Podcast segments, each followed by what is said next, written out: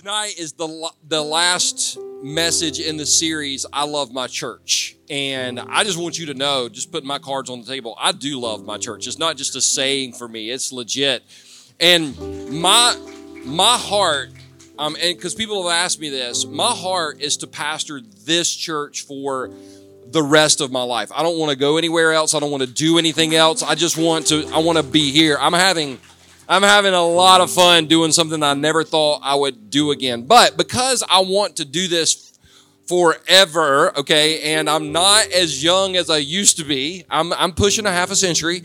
I'm not there yet, but I'm pushing it. Um, I've got to pace myself a little bit. And I didn't realize till not too long ago that I've preached about 75 weeks in a row. And um, I'm, I ain't as good as I once was, but I'm as good once as I ever was. A famous theologian said that. So um, I realized I needed a break, and I wanted to make sure that if I got a break, that I brought somebody to this stage that added value, and they were also the real deal. Um, because I, not just anybody is going to be able to speak on this stage. If I, if they come on this stage, it's because I know that God's hand is on their life, and I believe in them as an individual. And the first person I personally wanted to speak was a friend of mine named Ricky Ortiz. And let me tell you, let me when I say he's a friend, you, you know what it's like when when everything's going well that you've got friends, but then when all hell breaks loose and glass is flying and the smoke is and when all that clears, the people standing with, with you, those are your friends. Those are your friends. And Ricky, just to let you kind of know what kind of friend he is, Ricky is the friend that drove me to the airport when I flew to Arizona for treatment. And 30 days later, he was at the airport waiting on me to drive me home. So that's the kind of friend that, that Ricky is.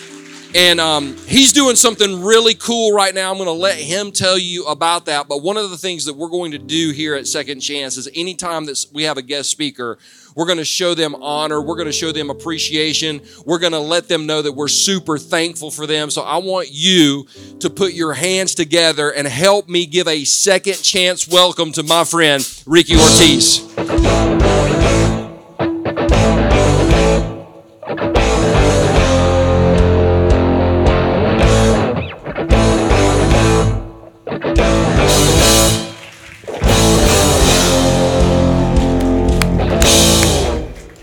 Seriously, with an introduction like that, I feel like I should just pray and then we can call it a night. Like, it's so good.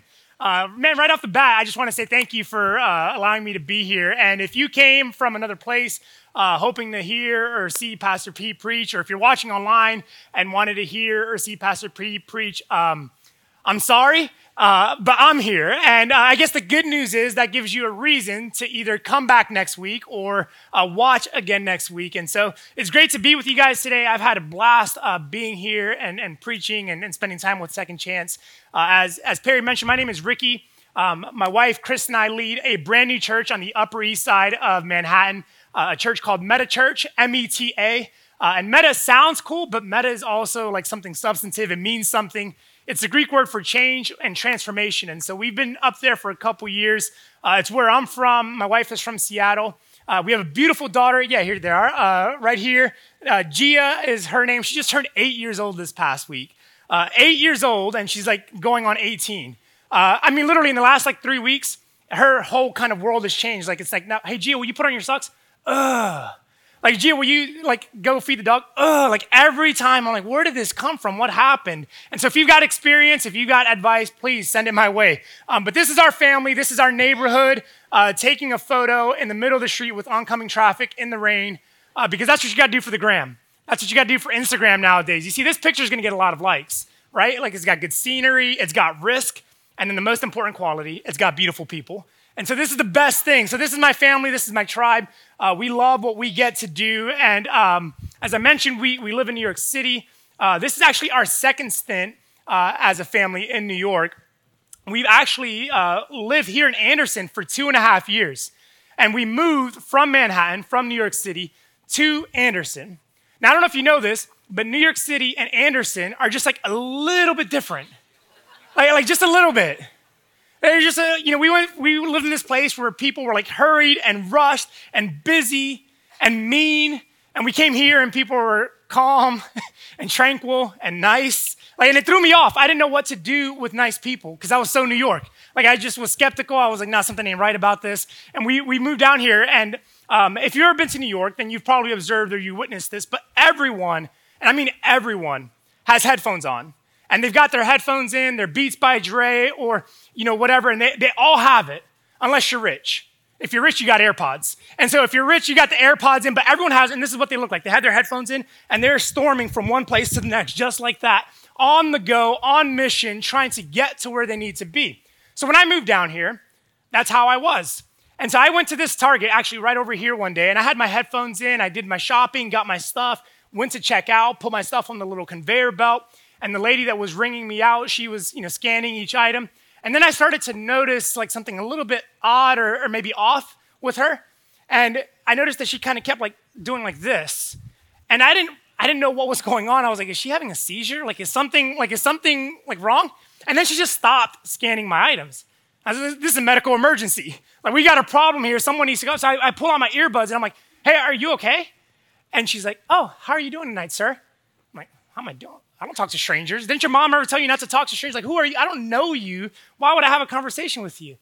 But I was like, uh, I'm good. She's like, did you find everything you're looking for? Like, yeah, that's why I'm checking out. Like, why would I check out if I didn't find everything I was looking for? Like, I just didn't get it. And she was probably freaked out. She's like, who is this guy? Like, he's intense. And then, you know, a few days after we moved here, uh, we lived off of 81, and so we were at the Chick fil A. God bless Chick fil A uh, on 81. And for what it's worth, Chick fil A over Popeyes, like that's my opinion and my vote. But we were at Chick fil A, and we're sat down in a booth having a nice little family dinner or whatever. And this sweet lady, she was an older lady, um, and if you're here, God bless you. I'm sorry. I apologize in advance. Um, but but she was so sweet, and she came by the table in her sweet little Southern accent, and she's like, "How y'all doing?" I kind of like look up. I'm like, I'm like, "What she want?" Uh, I'm like, we're good. And she's like, can I refresh your drink? I'm like, oh, no, no, no, uh-uh. Like something ain't right about that. Like you're not taking my drink anywhere. Like, you're gonna lace it with something. Like I'm not gonna be able to get home. Like like something is not right. No one is refreshing anything around here. And I was like, and then it, even if she had like, even if she wasn't gonna lace it, my suspicion was that she was gonna take my drink, refill, and then come back and try to sell me a rap CD or something. Because like that's what happens in New York. You ask for directions, someone's trying to sell you something immediately. And so I was like, no, I'm good. But here's what I said. It's so bad. I said, Nah, it's good. My legs work. I'll get up and get a drink myself. And my wife, across the booth, like slithered down, immediately swung her hand and whacked me, and then looked at the lady and said, Miss, I'm so sorry. I apologize from he's from New York. And like just like kind of like apologized on my behalf. I mean, I was so like kind of, it was so different. And one of the one kind of final example, I guess, when, when we moved down here, I kept hearing this word or term that maybe I never heard in this context. And so people were like, oh, where, would you move from? Like, oh, New York. And they're like, oh, you're a Yankee. And if you know me, like, I love sports. I'm Yankees, Knicks, and Giants, which the Giants just got destroyed by the Bills, and it's not good for them. But the Yankees, the Yankees are looking good. And so I'm like, yeah, I'm a Yankee. I'm all in. I love the Yankees. People like look at me a little weird. And then I'd hear it again, like, oh, you're a Yankee. And I'm like, yeah, I love the Yankees. Who do you like, the Braves? And they were like, like, like they were just like, what are you talking about? I'm like, what are you talking about? And then I kept hearing this, and I, and I thought, you know what? Like, I always wear like a Yankees fitted cap. And so it just hit me, it dawned on me. It's like, oh, I know what it is. They must think that I play for the Yankees. They must think that I am actually a baseball player that plays for the New York Yankees, and they're just like starstruck. You know, they just believe and like, like, wow, a New York Yankee lives in Anderson. And it just couldn't make sense. What I didn't realize was that Yankee is a term for someone who's from the Northeast. I had no idea.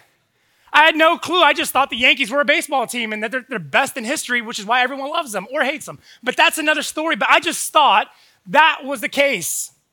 And, and, and you know, the reason I share that is because I think as we've kind of worked through this I Love My Church series, I think there's some of us, if not all of us, have felt at one point or another kind of a same way or a similar feeling where we say, Yeah, I love my church. And, and, and, and we're like, Woo, I'm all in. I love this place. But when you really think about it, it's like, Well, well what does that actually mean? You know, like, yeah, I, I love my church. I mean, how could you not love Second Chance Church? You got a free t shirt, right? I mean, it's nice, it's comfy. You could go to sleep in that shirt. You could wear it to bed. You could wake up and keep it on, and no one would even know. It's nice, it's comfortable, it looks good. And, and it's not just the church. I mean, you know, I love my church, right? We have this beautiful building. Like it, this facility is great. We got the kid space coming in a couple doors down. I mean, me, look, I love this. I'm like looking at these lights. I'm still a little New York. And I'm like, can I take these lights and put them in my carry on without anybody knowing about it? Like, can I take these back to my church back in New York? Like, I love my church. Like, yes, and, and listen, it's South Carolina, and, and I love this church because, man, in South Carolina, these summers, you need that air condition. And, and if there's one thing I know about Perry, everything else could be broken, but the AC is going to be working in the church. Can I get an amen? And like, listen, I love my church and I love the AC. And then, of course, you can't forget, right? We love Pastor P's sermons, like the messages. Like, I love my church. Like, does anyone else love the sermons? Yes, me too. Me too. Listen, we've been friends for like five or six years or something like that. And, and even before then, I would watch his sermons every single week when I lived in Portland, Oregon. And so I, I love the sermons. But I think some of us get caught up in this, like, I, I love this. And, and, and if we're honest, is, can we be honest? Is it okay?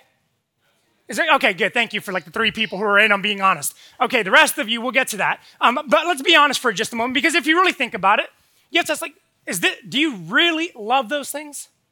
I mean, like, yes, we, we, we like them, but love, that's kind of a strong word. And, and, and, and, and it's like, is that what, what I really love? Like, yes, I love the church, but that shirt is just a few chicken sandwiches from not being able to fit anymore. And, and that shirt at some point is going to be retired, or that shirt at some point is going to tear. And so I like it a lot, but do I love that? And the building, yes, I, I, I, I like it. And, and, and the AC, man, it's great. But listen, do I, do I really want to wear a, a sweater to church in the summer? I mean, sometimes it's cold. I see people back here. It's like an airplane. You come in, you ask the ushers for blankets.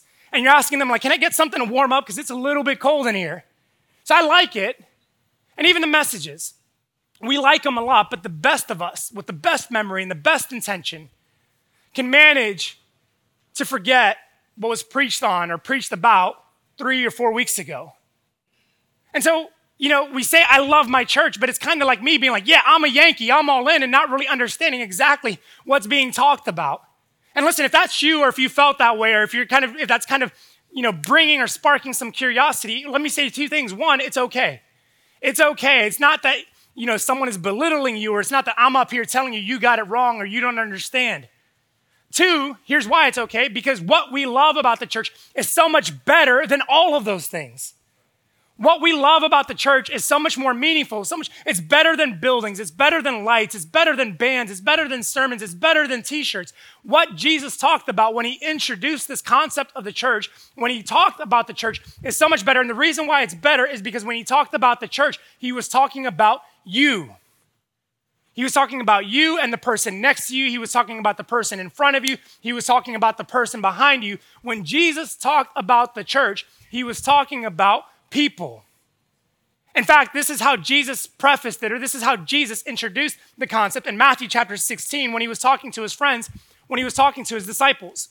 Matthew chapter 16, starting in verse 15, says this Then Jesus asked them, But who do you say I am? And Simon Peter answered, You are the Messiah, the Son of the living God.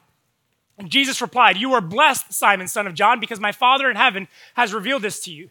You did not learn this from any human being. Now I say to you that you are Peter, which means rock, and upon this rock I will build my what? Church. I will build my church, and notice this last phrase, and all the powers of hell will not conquer it.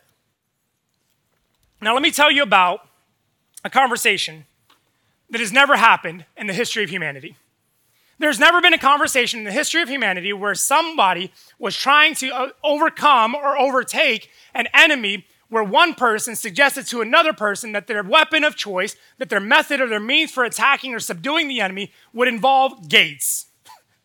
There's never been a situation where someone said, we should take some gates, we should hold them, and then we should press them against our enemy, and that will overwhelm the enemy and cause them to surrender. You know why? Because gates are not offensive, gates are defensive. So when Jesus talked about the church, what he said is the church is not on the defensive. The church is the one on the offensive because the gates of hell will not prevail or conquer the church. You see, the church wasn't something that sat idle. The church was a movement, specifically a movement of people like you, a movement of people like me who come together and together we are unstoppable. Together we are impenetrable. Together we are incredible. Together we can do far more than what we could do on our own. This was the church Jesus talked about a group of people from every race, from every creed, from every background, from every social economic status, from every part of the world who would be called together under the name of Jesus and brought together to do something meaningful that would transform the scope of human history. This is the church Jesus talked about. This is the church that Jesus loved. And this is the church that we get to be a part of. Can I get an amen? amen. That is the church. You see, when Jesus talked about the church, he was talking about you. It's so much better than a sermon. It's so much better than a lights or than a ministry or than a program. Now, this is the part of the sermon, though, where doubt and insecurity start to creep in. Because when you start hearing messages or when you start hearing conversations around the fact that Jesus loves you, you start thinking about all the things you don't love about you. You start thinking about the mistakes you've made, the failures you've had, the shortcomings you've experienced, the sin you've fallen into, the traps you've been a part of. You start thinking about that decision you made a year ago, that decision you made last night, that relationship you abandoned, that child you neglected, that spouse you walked away from. You, you start thinking about the things that, you know, the hurts and the pains that you've experienced and that you've had to try to navigate in your life. And, and you start looking at those things. And you, you know what? And, and let's be honest, those things are, are, are the things that everyone knows about. But the things that really, really sting, the things that really, really hurt, are the things that no one knows about. The things within us that we don't tell anyone the things within us that we spend the most of our lives running from and trying to suppress and trying to pretend or wish or pray away because we don't want anyone to know that part of my life. Some of us have moved cities, some of us have moved states, some of us have left everything to try to start all over again. We've left churches, we've left families, we've left places of employment because of the shame and the guilt and the, and the frustration and the disappointment of the things that we've experienced. And we've just thought to ourselves or wished to ourselves, man, I could, if I could just go somewhere where no one knows who I am, where no one knows where that is, because I don't want to have to deal with that. Because listen, you feel like if someone knew about that, if the person sitting next to you knew about that decision you made, knew about the mistake that you fell into, knew about the pain that you caused or created, if that person knew about it, there's no way that person could love you. If you, Ricky, you're sitting there, Ricky, but if you just knew my past or if you knew my story, that I'm not good enough, I'm not skilled enough, I'm not smart enough, I'm not spiritual enough. If you just knew, Ricky, there's no way that you or Pastor P could love me, let alone Jesus himself. And I'm here to tell you tonight that is a lie straight from the pit of hell. That is a lie from the mouth of Satan himself. There is nothing you could do, nothing that you've experienced, nothing that you've incited, nothing that you've created that can keep you or prevent you or block you from receiving the love of Jesus. There's nothing that you've experienced or navigated in your life that will prevent or cause Jesus to turn his back on you and say, you know what, I want that person in my church, but not that person. Nothing. And I'm going to prove it to you tonight with three names. Three names Peter, Thomas, and Mark. Peter, Thomas, and Mark. And we're going to start with this first name Peter. Now, Peter, there's a whole lot that we could say about Peter. Of the three names I just shared, Peter is the one that's most familiar. Peter is the most well known. Peter is the one that we kind of have a, clear stick. Even if you didn't go to church, or even if you're not like way into this Jesus thing, or even if you're not familiar with the Bible or the scriptures, we know a lot about Peter and for good reason because Peter was outspoken, Peter was impulsive, but he was also very cowardly. I mean, here's a guy who put his foot in his mouth at every opportunity. All he needed was an opportunity, and then he would insert foot. That's the way Peter lived his life. In fact, on the night before Jesus would be crucified, Jesus is spending time with his disciples, with his closest friends, and he's preparing them. He's letting them know listen, my time has come. I'm going to be turned over into the hands of my betrayers, and they're going to just, they're going to try me and they're going to crucify me. And Peter, seizing the opportunity, seeing it and seizing it, says, Time to put my foot in my mouth. Hey, Jesus, I'm going to be with you till the end. Hey, Jesus, I'm going to be with wherever you go, I'm going to go. If you die, I'm dying with you. And Jesus, and Peter, I'll let you finish. And then looked at him and was like, Bruh, that's the new Ricky version. Bruh. Bruh, no, you're not. Before the sun rises, you are going to deny me. Deny knowing me, denying having anything to do with me. Not once, not twice, but three times. You ever known someone who will like raise their hand and say, Man, I'm with you till the end. I'm going to be there. And they're quick to put their foot in their mouth. You ever know anyone like that? Anyone have that kind of friend or that kind of relationship in your life where that person says, You can count on me. And then when you need them, they're nowhere to be found? You said, Peter, this is who you're going to be. And it's not even going to happen in 24 hours, it's going to happen in 12. Sure enough, Jesus would be arrested, he would be taken to be tried. And at his kind of proceeding or his little like trial, if you will, Peter was there amongst the crowd in the peripheral, observing and witnessing what was going on. And sure enough, one of the people in the crowd, we're told it was a young girl, a maid possibly, or someone who was there, recognized Peter, and she just asked him, say, Hey, aren't you one of his friends? And Peter, I mean, immediately just shot it down like, nope, that's not me. Don't put that on me, Ricky Bobby. I don't even know the guy. I don't know him. And then it happened a second time. Again, he denies. And then by the third time, he got so enraged, so upset that he denied Jesus, said, I don't know the guy, and he fled the scene out of disbelief or fear that they would out him. Here's the guy that said, I'll be with you to the end, Jesus. Where you go, I go. If you're dying, I'm dying with you. And yet, all it took was a little girl to shake his confidence, to shake his commitment. And you know, it's really easy to point the finger at Peter. And it's really easy to, to kind of 2,000 years later throw stones and cast my judgment until I realize that I'm Peter. Me, Ricky, I'm Peter that I, as I shared a moment ago, can be outspoken and put my foot in my mouth. That I have been impulsive.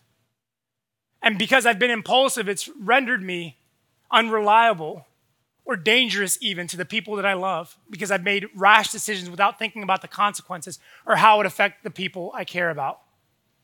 But you know, being outspoken, being impulsive, in my mind, I can kind of like work around that. I can forgive myself for those things. But the one that gets me is this because I too have been a coward. In fact, it was only a handful of years ago where my life was falling apart, where we were days away from meeting with a divorce attorney because things had imploded and exploded within my marriage. You see, for the better part of the year prior to this moment, I had kept concealed and hidden from my wife an addiction to pornography. And, and I didn't just keep that part concealed, but I was also guilty of racking up thousands of dollars of credit card debt and concealing that as well. And I wish I could stand before you and tell you that one day it just became too much and I just had to come clean and, and share this. But, but I didn't come clean. I got caught. I got caught. And I wasn't just a coward in that I got caught. I was a coward in that the entire, for the entirety of that year, I had plenty of opportunity to confess to my wife what was going on. I had plenty of opportunity to share with a friend or with someone else. This is where I'm at in my life. This is where things really are. Instead, I projected something else. In fact, my wife sensed that something was wrong. And so she would ask me, and she would call me out. She said, like, something's not right. Like, we're not okay. You know, are you okay? Like you seem off, something's not right. And like a typical guy, or like the, the, the thing that most of us would do is just kind of brush it off and say, Nope, that's not me. I'm fine. You're projecting your issues onto me. Don't put that on me. I didn't do anything. I'm fine. You're the one messed up. I'm all good. Until the day I got caught. And things spiraled out of control. And, and, and what I realized looking back is that I'm no different than Peter. But by the grace of Jesus, by the grace of God, Peter didn't stay that way. Peter didn't remain in this position. You see, within a week of denying Jesus, Jesus would come back to Peter and he would restore Peter and he would appoint Peter to become the leader of this thing we, you, and I call the church. And he would commission Peter to go and do the unthinkable to break societal, cultural, and racist norms and take the gospel from a primarily and predominantly Jewish culture or a community to a non Jewish Gentile culture and community. And today, you and I are here because someone like Peter stepped into who God called him to be. You see, Peter went from being outspoken to being humble. For he went from being uh, impulsive to being calculated, and he went from being cowardly to courageous. Peter flipped the script not on his own accord, but because someone like Jesus loved him and invited him to be a part of this thing called the church.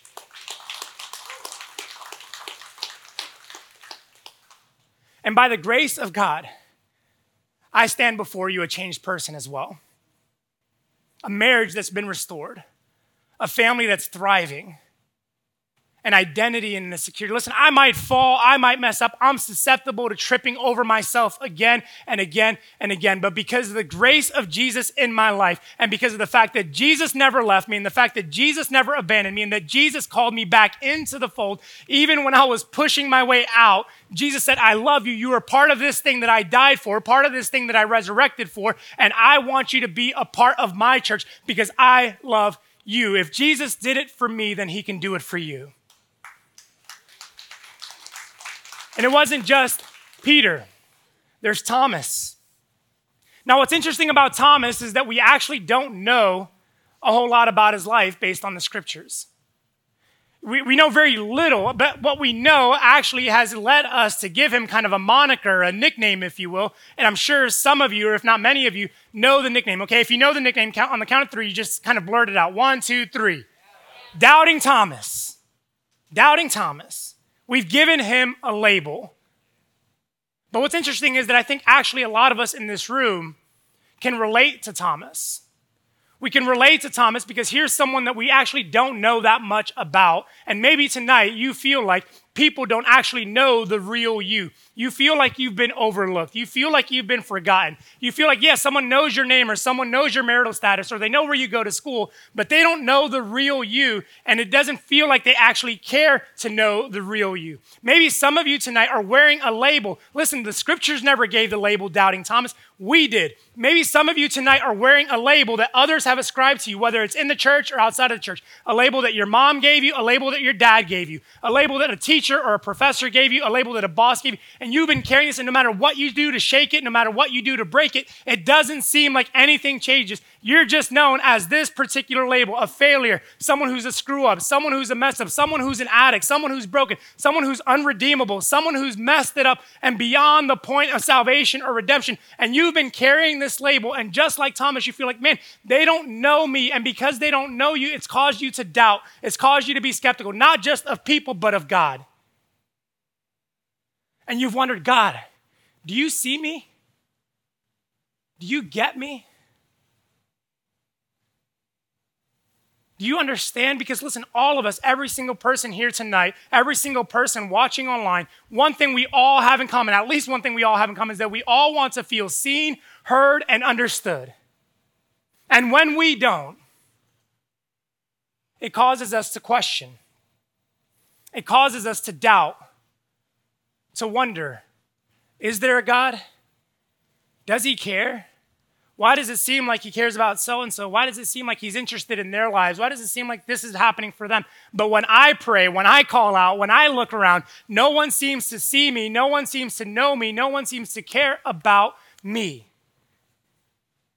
And what's interesting about Thomas is that what we actually know about his life happened after the resurrection, happened after what we read in the scriptures. In fact, historians and scholars all agree that Thomas became the first person to carry the gospel east into modern day Asia. In fact, Thomas arrived to a place in a city today that's in Chennai, India, and he became the first person to take the gospel to Asia. And he there lived for 30 plus years until he was persecuted and ultimately killed for his faith in Jesus. You see, Thomas went from being unknown to being celebrated.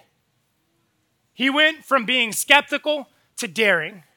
He went from being doubtful to faithful. You see, he left culture, he left country, he left familiarity, and he left it all for something uncertain, unfamiliar, and not guaranteed. And this is Thomas's legacy. In fact, if you were to go to Chennai, India today, there is a Christian church in Thomas's name, in Thomas's recognition. And here's someone who at one point had no faith, at some point had questions about Jesus, about his ability, about his power, about his resurrection. And 2,000 years later, this is what we know about Thomas that he was seen, that he was heard, that he was understood.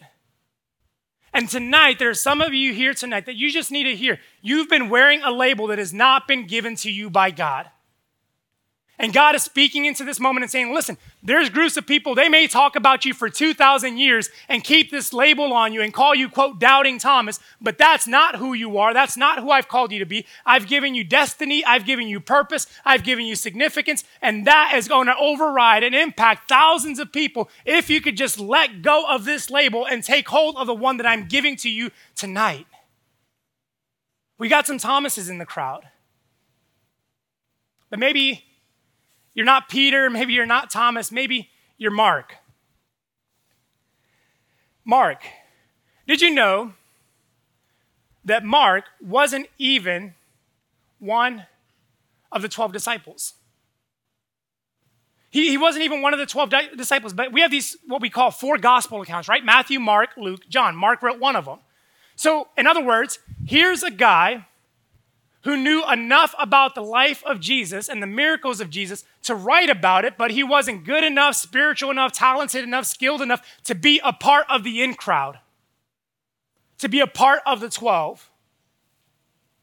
And there are some people here tonight, there are some people watching online who feel like you have been around church your whole life. You've been around Christians your whole life. And yes, you've tried to fit in. Yes, you've tried to shape up. But for whatever reason, for whatever kind of justification, you've not measured up. You've not been cool enough to be accepted. You've not been spiritual enough to be gifted or appointed. You've not been recognized in any capacity. And you've tried your best to make it work. But for whatever reason, you're around Jesus, but it doesn't seem like or it doesn't feel like you're actually in with Jesus or in with the people of Jesus. And, and Mark, wasn't just this guy that was kind of around this. What we know about Mark, or what we read about Mark, is rather interesting as well. In fact, Mark writes about his own, uh, his own encounter, this own experience he had in Mark chapter 14.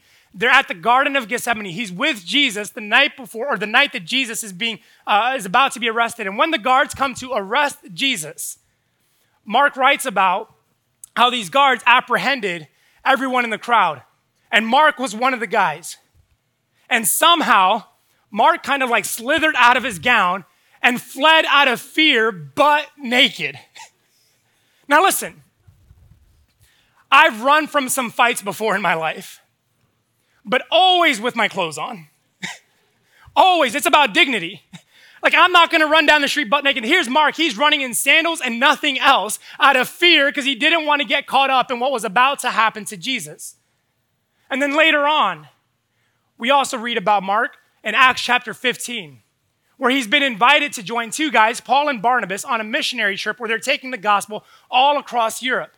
And for whatever reason, or for whatever kind of situation or experience or whatever happened to Mark, it doesn't, we're not told what exactly happened, but what we are told is that Mark bailed on Paul and Barnabas, that he quit on them. He left them. He ditched them. He left them high and dry. And so here's a guy who is insignificant, not good enough to fit in. Here's a guy who was too afraid to stick around and see what would happen to his friend. Here's a guy who, when he was finally invited to be a part of the in crowd, decided he had too much of it or he had enough of it and it was time to ditch it and move on to something else. And there's some people here who have been afraid. You've been afraid to go all in on this Jesus thing. You've been afraid to embrace who God is and what God wants for your life. You're worried that if you go in, something might not work out the way you want, or you're worried what people might think of you, or you're concerned about what your friends at school or your family members who are kind of anti Jesus or anti church are all about. And so you're not sure and you've been afraid. Or maybe you're in, you've given your life to Jesus, but there's still this fear that's kind of taken hold of you. This fear that's made you worry or concerned that, you know, what, well, well, I like my comfort. I like my conveniences. I like the way my life is at the moment. And I'm afraid that if I just go all in on this faith thing, that things are going to get crazy. And there's others who you've quit. You've been a quitter, not just quitting a job, but maybe you've quit a family. Maybe you've quit working on that relationship. Maybe you've quit something significant like that. But, but more than that, you've quit following Jesus. And yeah, you're, you're here tonight and you're back, but you feel like you kind of blew it. You feel like you gave up on that a long time ago. You feel like you had your opportunity and now that ship has sailed. And so you're just kind of sitting here like, yeah, I'm back, I'm here, but I don't know that God would ever accept me because listen, if someone quits on me, I know how I feel about them. And surely because I quit on God, because I walked away at some point, because I turned my back on him, there's no way that God would ever welcome me back in with open arms. And there's no way that God would ever want to use me. There's no way that God would ever kind of, you know, restore me or that God would love me fully because he's always going to be worried about whether or not I will quit on him again. But like Peter and like Thomas, Mark's story did not end here. As I mentioned, Mark was one of the four gospel writers. But listen to this Mark, it is believed, his gospel was the first of the four gospel accounts to be written. Translation here was someone who wasn't good enough to be in, but recognized somebody at some point needs to write about this Jesus guy. Someone needs to share who he was. Someone needs to tell about his miracles. Someone needs to offer the hope that he offers and write it down so that other people can know. And listen, I may not be good enough to be accepted. I may not be good enough to be welcomed in. I might not be the guy that's a part of the 12, but if no one's going to write about it, I'm going to write about it. And it is believed today by scholars, theologians, historians that Mark's gospel serves as the basis for the other gospel accounts, meaning that those guys took note of what Mark did and said, well, if Mark did it, we need to expand upon that. We need to share this. We need to write about it as well because this Jesus thing is too good to keep to ourselves. And Mark was the linchpin. Mark was the first one to respond to that call in his life. And then Mark would move to Alexandria, Egypt, and start this movement of people called the church that became one of the most influential churches in the history of the world. In fact, Christianity is thriving on the continent of Africa today because of Mark's initiative to go to Africa and start a church. You see, Mark went from being insignificant to being significant. He went from fearful to confident. He went from being known as a quitter to someone who became influential. Mark changed the game. And God wants to use you tonight and tomorrow and in the days and months to come to change the game. He wants to take you wherever you are. Whether you're a Peter, whether you're Thomas, whether you're Mark,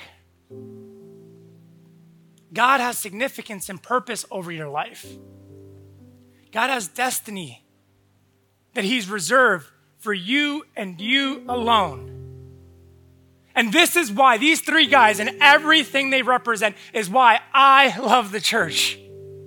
Because the church is a group of beat up, messed up, bloodied up, battered, failed, screwed up people who come together. And together we become unstoppable. And together we become immovable. And together we become the force that Jesus envisioned. You see, when you give your life to Jesus, the moment you gave your life to Jesus, and if you're going to give your life to Jesus tonight, when you do that and you say, Jesus, I'm in, I'm yours, Jesus responds and he says, Yes, you're in, you're mine. I love you. I died for you, and I gave my life for you. You see, if someone dies for you, you don't ever have to question if they love you. And Jesus died for us so that we would know He loves us, the church. And then he resurrected from the grave to show us that his power is greater than any power of the enemy, than any power of hell, than any power of sin, than any stronghold of life. You see, our sins didn't scare him. Our struggles don't stop him.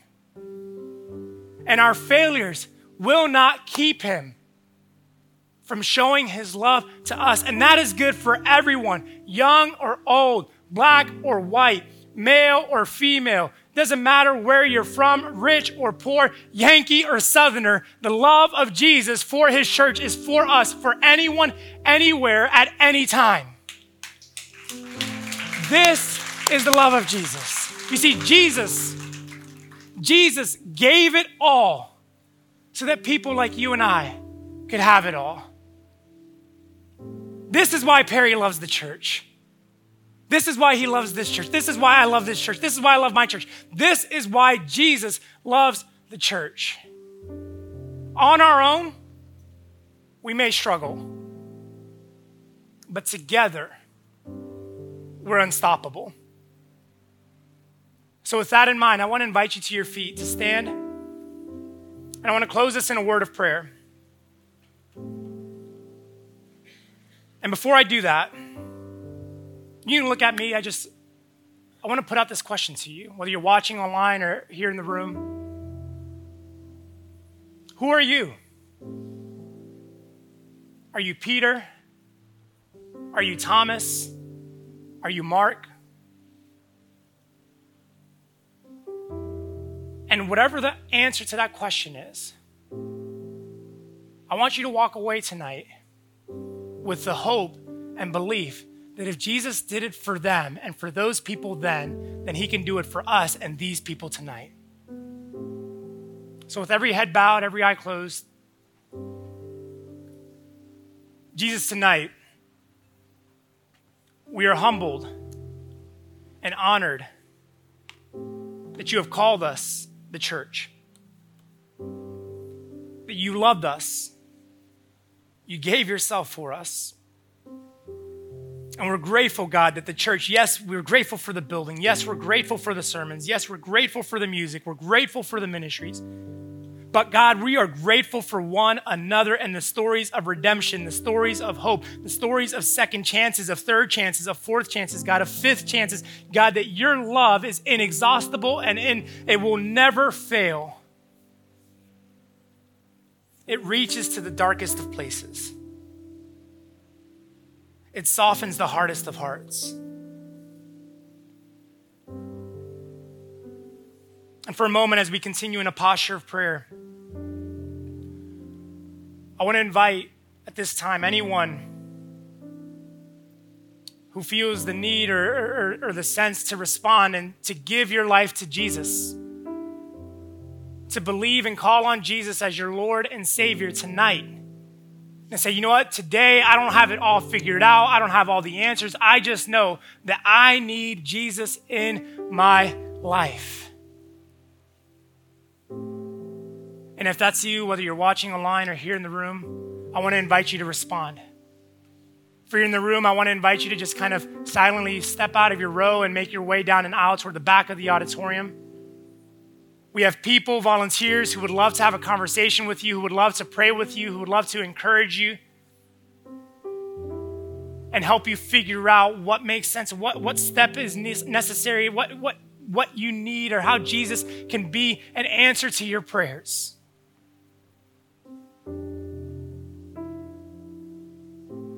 Don't let fear or insecurity or doubt hold you back.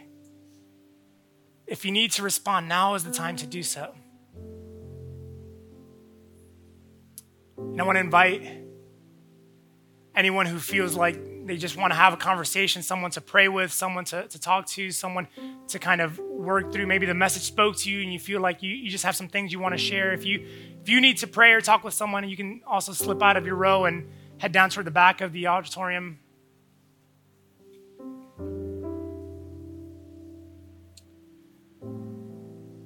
Jesus, thank you for the church. Thank you for your grace. And thank you for your love. Amen. Amen. Hey, guys, thank you so much. It's been such a great Sunday. Thank you for being a part of Second Chance tonight and throughout this series. Uh, you guys are free to go. Have a great night, a great week, and we'll see you back here next Sunday as we kick off a new series. Thank you, everyone.